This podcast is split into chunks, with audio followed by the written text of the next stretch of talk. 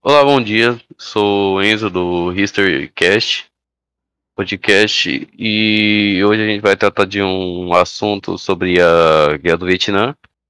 A gente vai falar um pouco de como foi a Guerra do Vietnã e a participação dos Estados Unidos nessa guerra.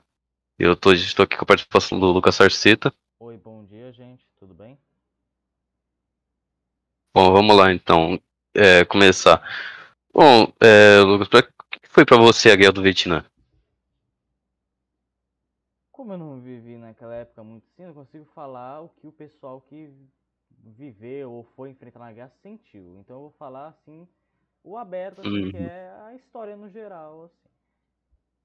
O, É. o Vietnã estava separado em dois, dois, dois países diferentes, Vietnã do Norte e Vietnã do Sul. O Vietnã do Norte Uhum. tinha auxílio dos países comunistas, socialistas, né? Comunista também, da União Soviética, da China.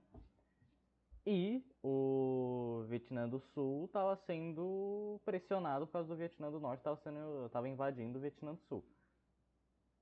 E Uhum. como os Estados Unidos estava preocupado para a disseminação das ideologias socialistas, comunistas, ele foi lá e tentou ajudar o Vietnã do Sul, enviando, primeiramente enviando dinheiro e armas pro Vietnã do Sul. Aí depois teve mais uns problemas aí, enviou soldados, armamentos mais pesados como avião, tanque, etc. E mortos e mortos, gasto de dinheiro, Teve muitos mortos, né? não, muitos, muitos, muitos. Aliás, do trauma de quem viveu aquela época, além de, tipo, É. diretamente. ter ficado traumatizado. Sobre eu, não. Tem gente, acho que teve que ficar primeiramente que quem voltou, alguns que voltaram da guerra não foram aceitos por causa de atrocidades que aconteceram na guerra e tal, e também dos problemas mentais que a pessoa ficou, porque é um trauma gigantesco. É verdade. E, bom, também um- uma outra aqui, uma outra uma pergunta aqui que eu tenho para falar. É, por que, que o Vietnã saiu como vencedor da guerra?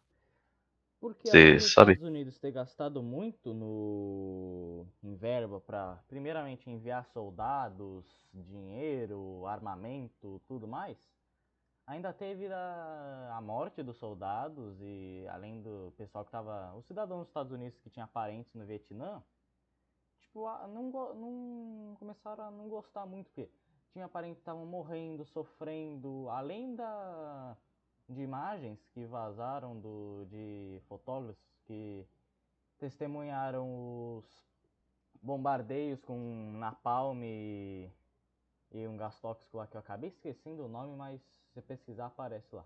É, essas imagens Uhum. veio a público e várias manifestações contra a guerra para que essa guerra acabe, para os soldados estavam lá pararem de sofrer também por causa dos próprios moradores lá que estavam sofrendo Aí, após isso, depois dos gastos e disso, os Estados Unidos acabou se retirando, só que ele continuou apoiando, treinou e continuou apoiando o Vietnã.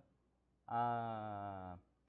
Treinou os vietnamitas, os sul-vietnamitas a conseguir combater o Vietnã do Norte, mas depois de um tempo eles pararam com isso. Eles simplesmente deixaram de apoiar eles e o Vietnã do Norte acabou invadindo o Vietnã do Sul e se tornou um só de novo. É, uma história bem traumatizante para algumas É, pessoas, alguns vizinhos, países vizinhos principalmente. Ah, e além de que pros norte-vietnamitas se camuflar no meio da multidão, eles literalmente se passavam por por cidadãos ali, cidadãs, cidadãos ali da das cidades, das vilas, etc. E quando acontecia e quando algum soldado americano tipo prendia um civil normal e alguém não achava muito legal, eles, os soldados infiltrados iam lá e implantavam uma ideia na cabeça desses caras. É. Uma história bem Bem, bem, bem, né? terrorizante aí.